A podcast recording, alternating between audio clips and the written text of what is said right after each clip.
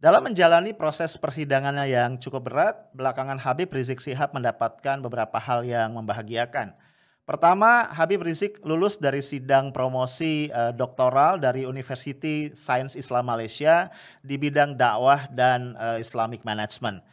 Yang kedua, yang lebih menarik lagi adalah persidangan beliau juga mendapatkan kunjungan dari Kiai Karismatik Syekh Toifur Mawardi dari Purworejo. Pertanyaannya adalah apakah kedua peristiwa ini akan memberikan dampak terhadap kelanjutan dari perjalanan Habib Rizik Syihab?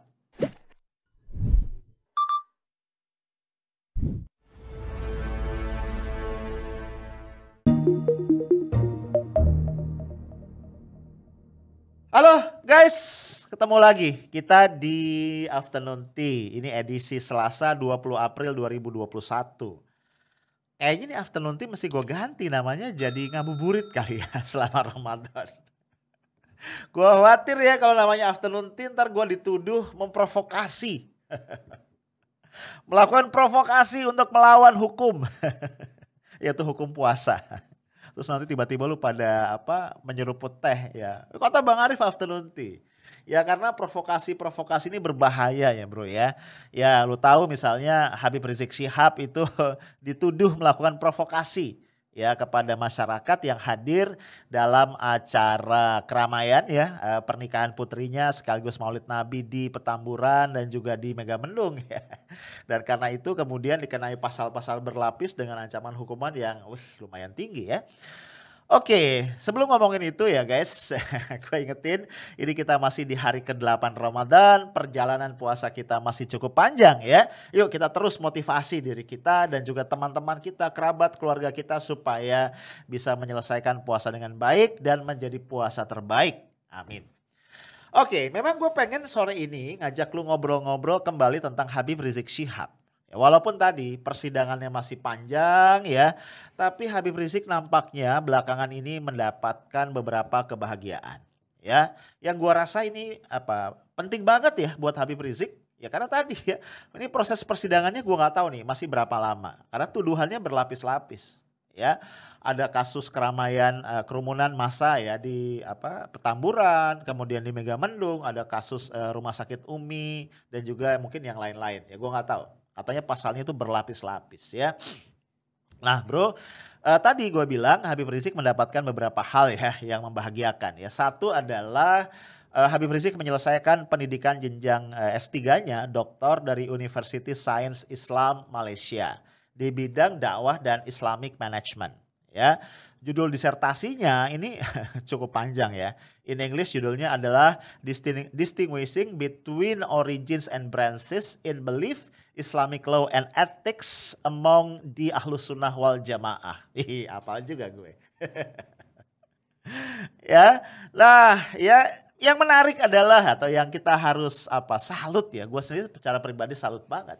Disertasi ini diselesaikan di dalam tahanan di rutan Bareskrim eh, Polri. Ah, menurut gue dahsyat ya, karena gue pernah menyala apa merasakan hal yang sama ya, bukan ditahannya ya, mudah-mudahan menyelesaikan disertasi ya. Itu secara normal itu berat banget ya. Apalagi Habib Rizik dalam kondisi uh, dalam tahanan. Dan ini kemudian mendapatkan apresiasi dari banyak pihak ya. Salah satunya adalah dari Ian Wilson Ian Wilson ini adalah salah seorang associate professor di Murdoch University salah satu universitas ternama di Australia ya pujian ini disampaikan lewat akun media sosialnya Ya, gue membayangkan ya dengan selesainya uh, disertasi ini salah satu beban Habib Rizik berkurang sehingga dia akan bisa lebih fokus untuk menjalankan uh, lanjutan dari proses persidangannya. Nah, kalau kita lihat bro, dinamika dari persidangan Habib Rizik ini menarik ya. Misalnya yang berkaitan dengan uh, kesaksian dari Bima Arya atau pemanggilan saksi uh, Bima Arya Sugiarto. Ini adalah wali kota Bogor ya Kenapa ada kaitan dengan Bima Arya? Kita tahu ada kasus dari Rumah Sakit Umi kan. Rumah Sakit Umi Bogor ini ya, direktur utamanya Andi Tatat juga dijadikan sebagai tersangka. Gara-gara Rumah Sakit Umi dianggap menyembunyikan hasil swab test dari Habib Rizik Syihab. Bima Arya sempat melaporkan Rumah Sakit Umi ke polisi Walaupun kemudian setelah ada apa penanganan secara administratif ya sudah diberikan sanksi teguran keras, sebenarnya Bima Arya sempat ingin mencabut kembali ya laporan polisi tadi namun dilarang katanya oleh Kapolda Jabar. Hal ini terungkap ya dalam persidangan ketika dicecar pertanyaan-pertanyaan oleh Habib Rizik Sihab. Nah, eh, gue sempat bahas juga ya di podcast gue sebelumnya. Hal ini sebenarnya agak apa ya? Menurut gue nggak masuk di akal buat gue Kenapa orang merahasiakan data dari pasien itu kemudian jadi masalah hukum? Ya, setahu gue kan bukannya ada apa eh, rahasia antara dokter dan pasien gitu ya. Kemudian juga Pak Jokowi sendiri mengatakan bahwa identitas dari seorang apa uh, yang terkena atau terjangkit uh, virus COVID ya, pasien COVID itu harus dirahasiakan, privasinya harus dijaga. Nah, yang uh, juga kemudian jadi apa polemik ya memicu hujatan-hujatan lah kepada Bima Arya karena Bima Arya dianggap uh, melakukan kedustaan katanya begitu ya karena di persidangan Habib Rizik ya dia mengatakan ya terkait dengan itu dia mengatakan kalau saja dari awal uh, apa rumah sakit uh, Umi ini terbuka ya kooperatif gitu ini persidangan ini nggak akan ada gitu ya. karena Bima Arya mengatakan apa yang dia lakukan melaporkan ke polisi itu semata-mata untuk melindungi warganya. Nah ya biasa netizen iseng ya. Itu di counter ya. Ya tadi di upload lah satu video ke Twitter kalau gue nggak salah, di mana Bima Arya menyatakan bahwa sebenarnya kasus dengan Rumah Sakit Umi sudah selesai dan Pemkot Bogor ini sedang mempertimbangkan untuk mencabut laporan itu. Ada lagi hal menarik nih, ini di persidangan ya, yang kemarin ya berlangsung hari Senin ya ada sejumlah saksi yang dihadirkan oleh jaksa penuntut umum menyangkut keramaian di Megamendung, Bogor.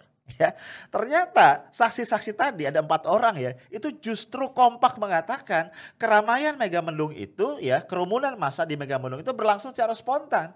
Ya artinya bukan atas undangan, apalagi provokasi dari Habib Rizik Syihab. Ini gue jadi jadi ketawa, jadi geli ya. Kalau gue jadi jaksanya tuh, aduh, ini kayaknya gue salah nih menghadirkan saksi. Ini kenapa saksi gue justru membela terdakwa gitu. ya, kemudian juga kalau lu lihat ya, itu beredar uh, satu video uh, pembelaan ya, eksepsi dari Habib Rizik Sihab. Waktu gue tonton ya, ya biasa ya Habib Rizik Sihab itu suaranya berapi-api. Memang beliau ini orator ulung ya, seorang apa singa podium lah begitu ya. Ada uh, bagian dari pembelaan yang menurut gue menarik Kan sebenarnya awal dari semua ini adalah tuduhan memicu atau menghasut ya, memprovokasi terjadinya kerumunan. Kan begitu ya. Kemudian Habib Rizik eh, apa? mengaitkan dengan beberapa fakta yang menarik ya. Dua yang gue inget ya. Pertama dia bilang begini. Sebenarnya kerumunan di apa Petamburan, kerumunan di Megamendung itu kalah jauh ya jumlah masanya, kepadatannya ketimbang kerumunan para penjemput Habib Rizik di Bandara Suta. Kata Habib Rizik, kalau yang Petamburan dan Megamendung dipersoalkan, kenapa yang Suta enggak gitu loh. Dan beliau mengatakan kerumunan Suta ini terjadi karena ada provokatornya. Dan provokatornya itu adalah Menko Polhukam, yaitu Mahfud MD. Kok bisa? Iya, karena kata Habib Rizik, yang mengumumkan kepulangan dia adalah Menko Polhukam. Dan Menko Polhukam yang mempersilahkan masa untuk menjemput. Ya asal tertib. Ya pokoknya asalnya banyak lah. Asal tertib asal tidak anarkis asal ini. Tapi dipersilahkan gitu ya. Ya lu bayangin ya. Ini kan kategorinya ya sebenarnya ya kalau mau berlaku adilnya masuk termasuk dalam kategori menghasut gitu loh. Kok gak dipersoalin? Gitu. gue pas baca eh pas eh, nonton videonya iya juga gitu ya. Ini harusnya dipersoalin nih. Gitu Ya walaupun ngelesnya ya, ya biasa ya. Kalau nggak ngeles kan kita nggak jadi pejabat ya. Canda. Ngelesnya Pak Mahfud bilang ya pemerintah memang memberikan diskresi ya. Dia memberikan diskresi sampai eh, penjemputan sampai saat Habib Rizik tiba di kediaman dan setelah itu nggak ada lagi diskresi gitu. Ya, tapi kenapa ada diskresi? Emang e, kalau misalnya ya kasusnya ada kerumunan kan yang dikhawatirkan penularan corona gitu ya. Emang corona ngerti diskresi. itu yang gue bingung ya. Kemudian di video yang sama Habib Rizik juga ya dalam eksepsinya itu menyoroti kerumunan di Sika NTT ya ketika Pak Jokowi beberapa waktu yang lalu ya bukan pas bencana kemarin ya ini beberapa waktu yang lalu datang untuk meresmikan bentungan, bendungan dan juga meninjau satu food estate gitu ya. Itu kan kumpul padat tuplek blek ya Ya benar luar biasa ya, lu lihat aja kembali ya videonya. Kemudian uh, Pak Jokowi melempar-lemparkan uh, souvenir gitu ya ke tengah masa.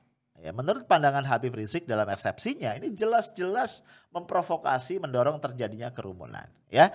Ya to some extent gue sependapat ya namanya presiden datang ya sama aja Habib Rizik datang ke sebuah tempat ya pendukungnya banyak ya pasti kalau tidak dimitigasi dengan baik itu akan terjadi kerumunan dan pasti protokol kesehatan akan dilanggar di situ.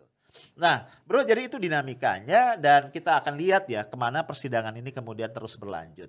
Nah, tapi ada lagi hal lain yang juga uh, eh, gue yakin ini memberikan apa ya kebahagiaan tersendiri bagi Habib Rizik Sihab.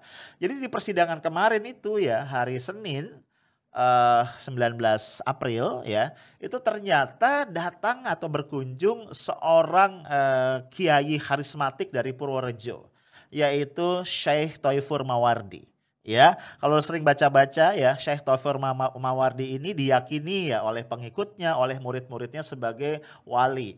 Wali itu orang ya seorang sosok ya uh, kiai atau uh, pemuka agama yang sangat soleh ya, seorang ulama yang sangat soleh yang mendapatkan banyak karomah ya dari Allah Subhanahu wa taala.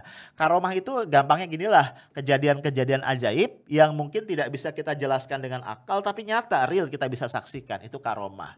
Ya, kalau para nabi itu disebut sebagai mujizat, kalau yang bukan nabi itu disebut karomah. Nah, Syekh Taifur Mawardi ini ya diketahui dan diyakini oleh para murid dan pengikutnya ini sangat sering berjumpa dengan Rasulullah Shallallahu Alaihi Wasallam dalam mimpinya. Ya, nah cuma ini joke aja ya.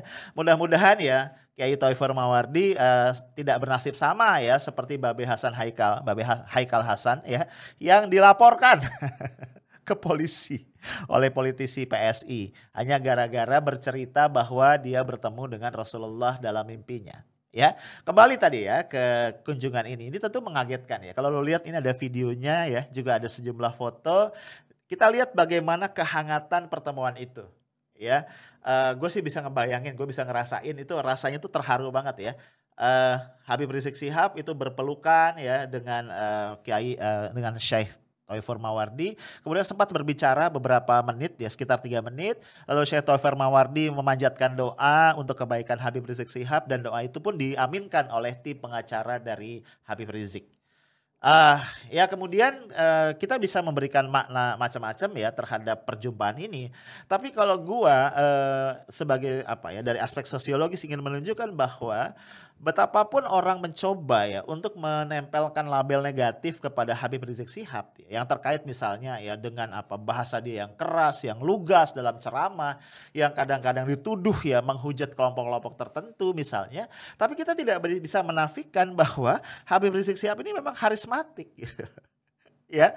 Demikian karismatiknya sampai-sampai ya yang kemudian hormat pada beliau bukan cuma masyarakat muslim awam gitu loh. Tapi sesama pemuka agama, sesama ulama pun menunjukkan rasa hormat itu.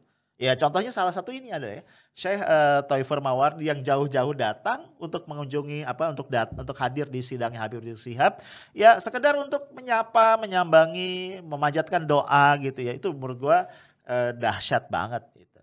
Nah ini ya gua akhirnya paham ya semakin paham ya secara sosiologis kenapa kemudian ya pihak-pihak yang berseberangan dengan Habib Rizik Sihab itu semakin ketar-ketir gitu loh ya. Karena sosok pemimpin informal kayak gini ini apa? E, kemampuannya untuk membangun apa? membangun kesatuan, membangun soliditas dan menggerakkan pengikutnya itu dahsyat. Ya. Secara sosiologis biasanya kekuatan-kekuatan pemimpin informal seperti ini akan jauh lebih dahsyat daripada kekuatan para pemimpin formal. Ya, jadi akhirnya ya bisa dipahami juga kalau terhadap orang-orang seperti Habib Rizik Sihab biasanya alternatifnya dua. Kalau bisa diajak kompromi ya akan diajak masuk nih. Kalau enggak akan dicoba dihancurkan dengan segala cara ya karena bisa kita bayangkan ya Habib Rizik Sihab ini akan senantiasa menjadi batu sandungan ya bagi kelompok-kelompok yang berseberangan eh, dengan eh, dirinya. Guys kita akan lihat ya persidangan selanjutnya seperti apa ya walaupun beberapa pihak pesimis ya karena ada yang bilang ini bukan persidangan hukum tapi persidangan politik. Tapi oke okay lah, apa pun itu kita akan lihat karena bagaimanapun ini akan menjadi catatan. Catatan hukum iya, tapi juga catatan politik iya juga Karena bagaimanapun seorang Habib Rizik Sihab adalah ikon dari oposisi yang cukup vokal dan tadi gua katakan cukup ditakuti oleh lawan-lawan politik. Itu aja dari gua, stay smart and professional. Assalamualaikum warahmatullahi wabarakatuh.